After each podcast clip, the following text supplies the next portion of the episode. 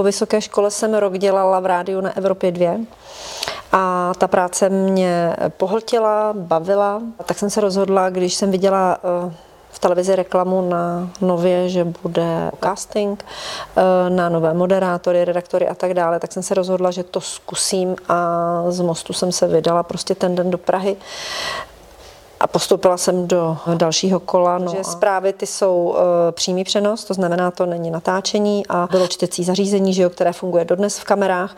Uh, samozřejmě se může stát, že uh, vypadne, to znamená, úkolem toho moderátora je v průběhu dne si načítat všechno to, co ho večer jakoby čeká v uh, přímém přenosu, aby to v té hlavě trošku měl a když náhodou se stane nějaký technický problém, tak aby to zvládl. Jediné, co možná, že když sleduju kolik dětí je teď v prvních třídách, tak eh, já třeba mám ráda ve třídě koberec, eh, ráda tam s dětmi sedím v kruhu, nebo jsem ráda, když tam děti mohou pracovat třeba na koberci ve skupinách.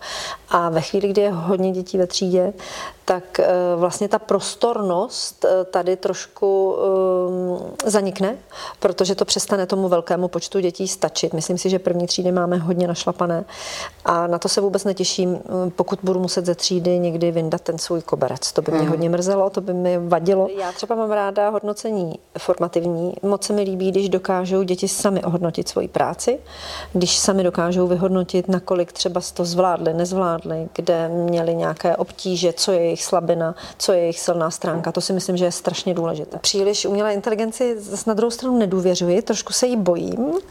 E, nedovedu si představit, že třeba oni budou učit a myslím si, že i na prvním stupni mě to čeká, takže jo, je to určitě skvělá věc a e, pro uh, lidstvo to bude zase obrovský posun. Amoscast.